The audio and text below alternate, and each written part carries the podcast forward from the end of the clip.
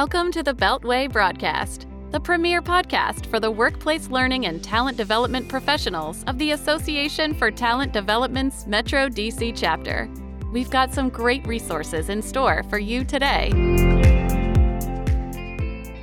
Hello, fellow ATDers. I'm Leticia Niago, the 2021 Vice President of Learning for the Metro DC chapter of the Association for Talent Development. And I'm Stephanie Hupka, the 2021 Vice President of Finance. Hi, everyone. I'm Christina Eanes, the Director of Virtual Programs.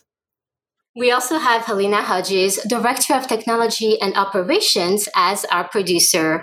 For today's episode, we are interviewing a captivating speaker, culture expert, author of 21 books, and founder of Devin C. Hughes Inc., Devin C. Hughes. Welcome, Devin.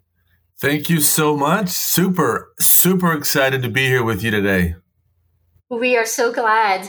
Before we jump into our topic of the gratitude effect, unleashing the power of recognition in organizations, which, as far as I'm concerned, does not get enough attention in many organizations and work environments. Please share a little bit about yourself with our listeners. Yeah, so a little bit about me. Um, I am a positive psychology practitioner. So for the last 10 to 12 years, I've been taking positive, excuse me, positive psychology research and making actionable within a organization. That organization could be Fortune 100, 500, educational, nonprofit, etc. So I think what I do best is I take research and I make it actionable. In other words, there's a lot of things we know to be true, but we don't do, we don't activate. And so i am fascinated by data, but I'm more uh, fascinated by how you actually bring data to life. I'll say this: in a prior life, before I started doing what, I, what I'm doing now, I had a real job. Graduated from college, went out, worked, hired, trained, etc. Had performance reviews, got to a certain inflection point where I wanted to do more, and then I went out and started my own boutique consulting firm uh, doing what I'm doing now and super excited to create a high performance culture where human beings can be the best version of themselves. And I've been doing it for a number of years now. Wow, this sounds so interesting. Now let's tap into your expertise. First, Devin, what is the true power of acknowledgement in a workplace? The so called gratitude effect, and how do both organizations and employees benefit from having an effective recognition structure? So, a couple things. So, there's a common denominator across all human beings. We all want to feel like we matter. Yes. We want to feel like we belong. And there's different variations of that. Now, I would discern that there's a difference between recognition and appreciation. Let me see. I'm going to suggest there's a definition, a, a difference between recognition and appreciation. So let me tell you what I mean by that. Recognition in a traditional sense in a work environment is I recognize you based on performance.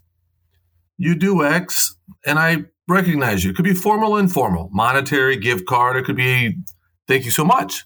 That's fantastic. But for the most part, there's a finite amount of recognition to go around. Can only have so many parking spots, employees of the year, etc. I'm going to suggest the next evolution of that is appreciation. It's not just what you do, but rather who you are, recognizing humanity. And especially right now in the next normal, we need a lot more of that. I think you are hitting right on a lot of people's hearts right now.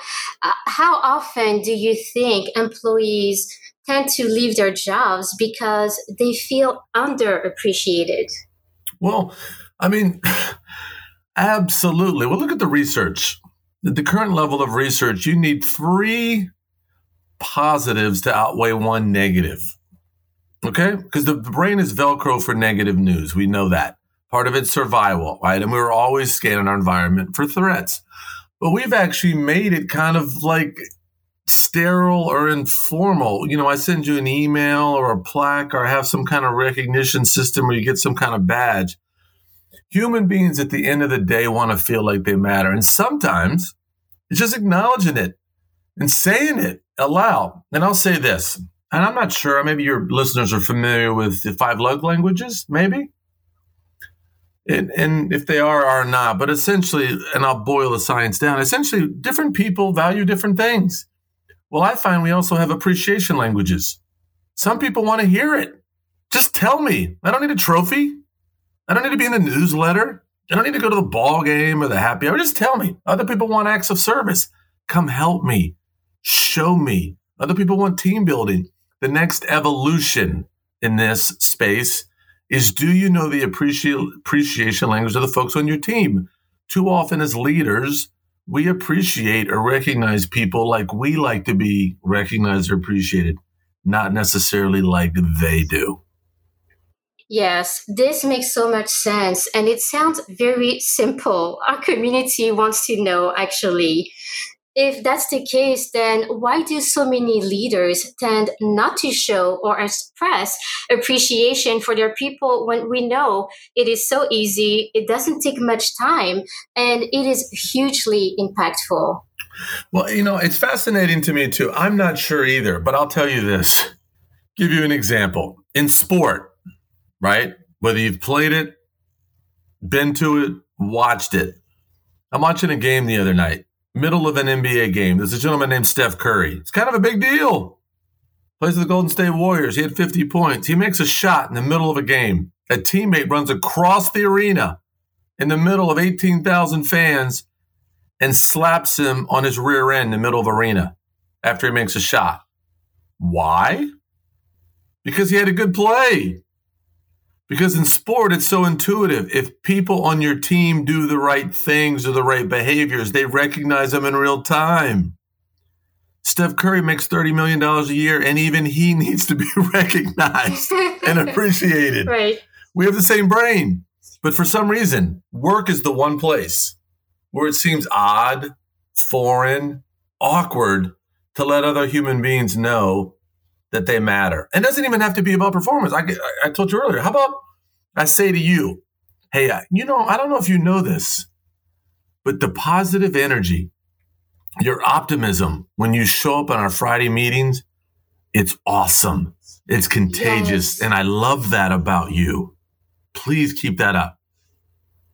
These are the kind of conversations that are authentic and real that we need to have more often.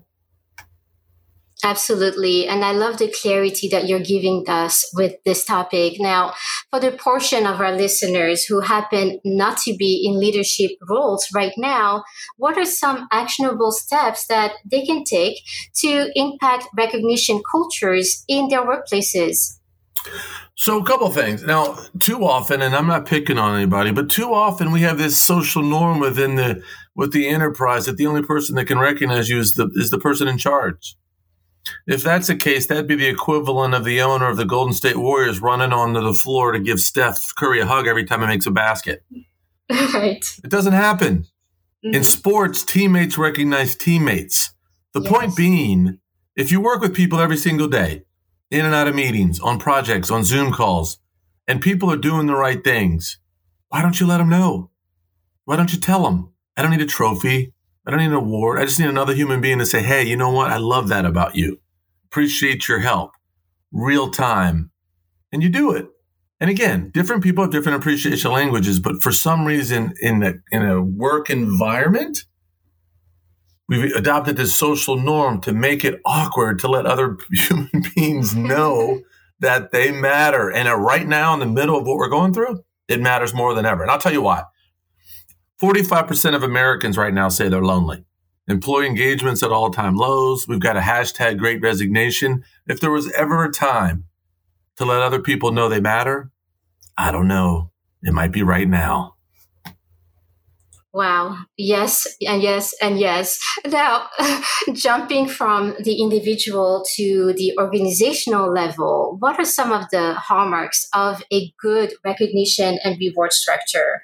And if you can tell us how can organization make it even better and improve it if they already have one in place so uh, you know i don't want to certainly debate you know there's certainly a variety of different formal recognition systems already that an organization can go out and buy those are fantastic so you can certainly send you can go on online and you can go in and you can say hey you know what Devin Hughes did great. And, you know, a little email shows up and has a little badge or maybe some swag I can buy. That's fantastic. But the, the area that I think we're, we're missing is the human to human connection. We talk about B2B, B2B, B2C. How about H to H? Yes. And we're starving for that right now because we've been so socially disconnected. So, what I would do and suggest when I work with organizations is talk about with leaders, take the stuff that we do every single day. What are the guts, the DNA? I would strip out. In other words, what's a day in the life look like for a leadership team, your team, week, month? And look for opportunities to embed appreciation and recognition right into the work itself. What I mean by that is, say we have a staff meeting on Friday, whether it's every week or every other week. On that agenda, I'm going to take some time at the start of my meeting to start to recognize or appreciate to let people know in real time. You see, if I if it's not if I'm not bringing it up in in the work itself, it's clearly not that important. Instead, we wait to an all hands meeting or something big, sterile like that, and then we want to make it a big show. That's okay. But first of all, certain people don't want that. I may be introverted. I don't want to come up to the front of the stage. I don't want to take a picture with the VP. I don't want to be in the newsletter. The other way that I think we could also nuance it, and I'm rambling here just a bit, is certain people, you know how they want to be appreciated? They want to learn new skills. Send me to a conference. Give me a new project. And we have to be sensitive and thoughtful about what different people need to feel appreciated and meet them where they are, not where we think they are. So, Devin, I'm curious. Uh, in recent years, there has been a lot of research in the fields of neuroscience and positive psychology about the benefits of, shall I say it, an attitude of gratitude. Now, could you share with our listeners and our community you know, some maybe some practical tips on how to cultivate that gratitude culture in the workplace as well as for oneself?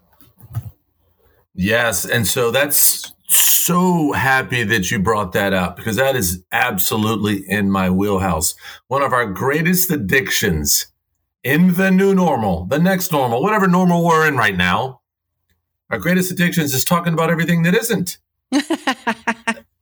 we do it really well. Like, for example, I don't need you to remind me that it's tough. I live on Earth too, you know? And so, how do you have an attitude of gratitude? I mean, the research is pretty clear, right? The research is pretty clear that, that affects our immune system, our level of well-being, our happiness, etc. So, how do you activate it at work so it doesn't feel disingenuous or phony or anything you might suggest? What I suggest is number one, people get it, but they need tools. They need resources. Like, for example, I get that I should eat well and exercise, but I don't always do it. yeah. So it's not about the information. And for learning professionals, they get this, right? You need tools, you need process, you need structure. And it's the same thing with well-being. So number one, I articulate the science behind it. Let's just, let's just agree that the best version of me is when I'm in a better place. And no, most people go, yeah, you're right. If I feel better, I perform better. Okay. So if that's the case, what if we could give you some tools to help you operationalize that superpower? I'm going to call it superpower.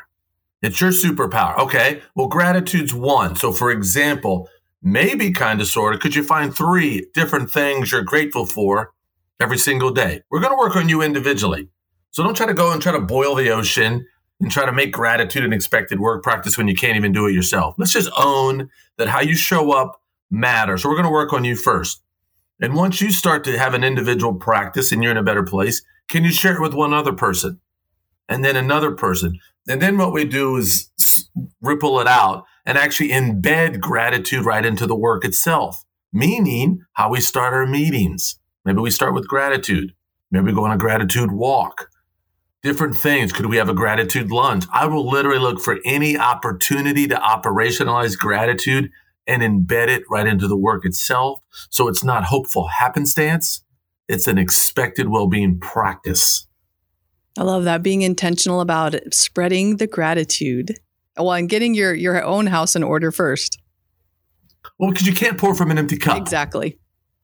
We know that, right? Yeah. You can't. If you want to live a big life, which we say that we do, you want to impact others. Let's fill your cup first, and then you can help other people fill theirs.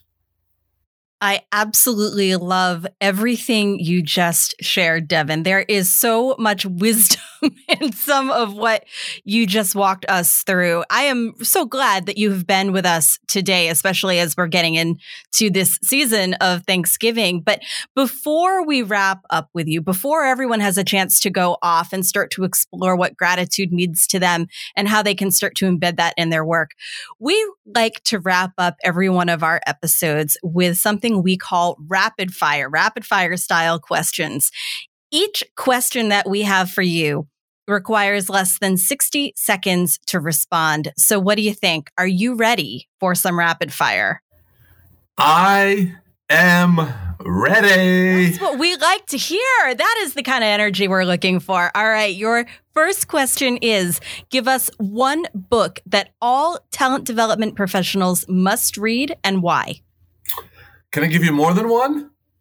You can give us two. How's that? All right. So it's funny. We were talking. So, Leading with Gratitude is a great book hmm. by Adrian Gostick. I think it's a fantastic book because we are just talking about gratitude. I love that book. It breaks down the science and how to operationalize it. That's one book that I'm a big fan of. The other book that I'm a huge fan of and a huge fan of her work is Brene Brown's book, Dare to Lead. Yes. I love that book right? Having these hard conversations, well being, leaning into our vulnerability, talking about the hard stuff. I especially yep. love that right now, where we are right now, because we have a lot of folks struggling. And if we don't create a safe place to talk about the hard stuff, we're never going to get through it. And that's another great book that kind of sets the context. And I've read it several times. Uh, and those are two books that did jump out at me right now. Yeah, that is absolutely a must read. I think Brene Brown is a fan favorite here at ATD. So you have absolutely hit on a, a, favorite one for many of our listeners, I have no doubt. All right, give us one tool that you recently learned about and immediately started using. Yeah, so one tool is um, a positive psychology intervention. And I say it's a tool because it's a practice and what it is, is the brain can't discern between a real experience and one that it's reliving. So what I do, and, and I've started to do this, I look for one positive experience every single day, just one good thing. Do like a, a reflection before I close out my day. What's the best thing that's happened on my day? And I journal about it. Now, what I found with the research is when you journal about experiences, the brain gets to relive it there was a um, a researcher named Pennebaker who did this with MS patients, and in many cases they were able to lower their pain medication with MS patients because as they were journaling about positive experiences, the brain got to relive it, and the brain was firing off oxytocin. So I'm very intentional. What's the best thing that happened that day? And I've kept a journal, and I'm curating positive experiences. That is a practice I am just about to add in after what you just shared. That's a powerful statement. I, I would certainly consider that a tool. That's fantastic. All right. What is the best piece of talent development related advice you've ever been given? The best piece of talent development advice I've ever been given. I think it was probably, and my father was not a practitioner, but when when I was a small child, over and over I heard this from my father. If you're not living on the edge, you're taking up too much space. Now, some probably are wondering what are the edge. It took me a long time to figure it out. The edge is my comfort zone. And so I've adopted that. Every day, every week, I am purposeful about doing things that are uncomfortable. Because if it's not uncomfortable, I'm not growing. So I'm very intentional about putting my situ- put myself in situations where I have to feel a little bit angst. And those are growth moments. We're all familiar with growth mindset and Carol Dweck's work. I'm just very intentional. I seek those opportunities out. I get in front of people, groups, and other things because that's how I'm going to continue to grow and evolve. And it's really hard to lead other people to those places if you're not willing to go there yourself. Yeah, that is very true. Wow, that's a great call to action. All right. What is one thing that you're excited about that's coming up in the next year? Well, well, I'm super excited about so many things, but I'm super excited next year. I'm doing quite a bit of work in the educational space, doing quite a bit of work with school districts around the country. I think the thing I'm most excited about because of that work, I'm getting an opportunity to take some of my work and take it and work with teachers to drive gratitude and positive psychology intervention, interventions right into the classroom. Because what we find, if we can get some of these interventions into kids in elementary school and middle school, you can change someone's life. See, optimism can be learned. We don't, human beings aren't born negative, cynical, salty, pessimistic. It's learned. And if it's learned, it can be unlearned. And I'm super excited to get in classrooms around the country working with teachers and embedding some of these principles so we can get some kids waking up every single day to be the best version of themselves, giving them some tools to begin and to believe, tools we didn't have ourselves. Wow. That's incredible. Start them young. I am so excited for you sharing that. That's wonderful. And I feel like this is such an appropriate question to ask as we wrap up rapid fire. But what is the one thing within our talent development industry that you are deeply grateful for right now? You know, there, I would say this thing that I'm grateful for is I think sometimes we don't realize, and I say this, which is kind of a, unique way of answering this. I, I'm grateful for the community that we have. That sometimes I think we discount our opportunity to affect change. So, although I'm grateful for the community, I'm grateful for the opportunity to create this space for us to, to galvanize and get people to believe. And so I would say if you boil it down to one thing I'm internally grateful for in this industry, grateful for just accepting and being inclusive to allow people to be the best version of themselves. In a world that right now wants to con- confine you and conform you and tell you to stay in your swim lane and what you can say and what you can't say, I've always felt in this community, at least, we welcome people just to be people. And if you color outside the lines, that's okay. But just be the best version of you. And I've always felt accepted and warm and inclusive. And so for that, I'm internally grateful, I guess. Yeah, I'm very happy to join you in that. I think that is a fantastic observation. You are absolutely right. Devin, you have been amazing. We are so happy you joined us today to share your wisdoms with our listeners. Thank you so so much. Well, thanks for having me. And if I uh, if I can ever come back and talk and share and discuss, I'd be delighted. This has been a fantastic experience for me too. Yes, we would love to have you back, and thank you to my co-host as well. Yeah, absolutely. Thank you so much. I think of all of the calls to action you shared with us today, I am most excited to start thinking about how to operationalize gratitude. I just love how you frame that. And I think it is so important to start to think about how to really make that actionable in our work. So thank you so much. Thank you for having me. Agreed. This has been a pleasure.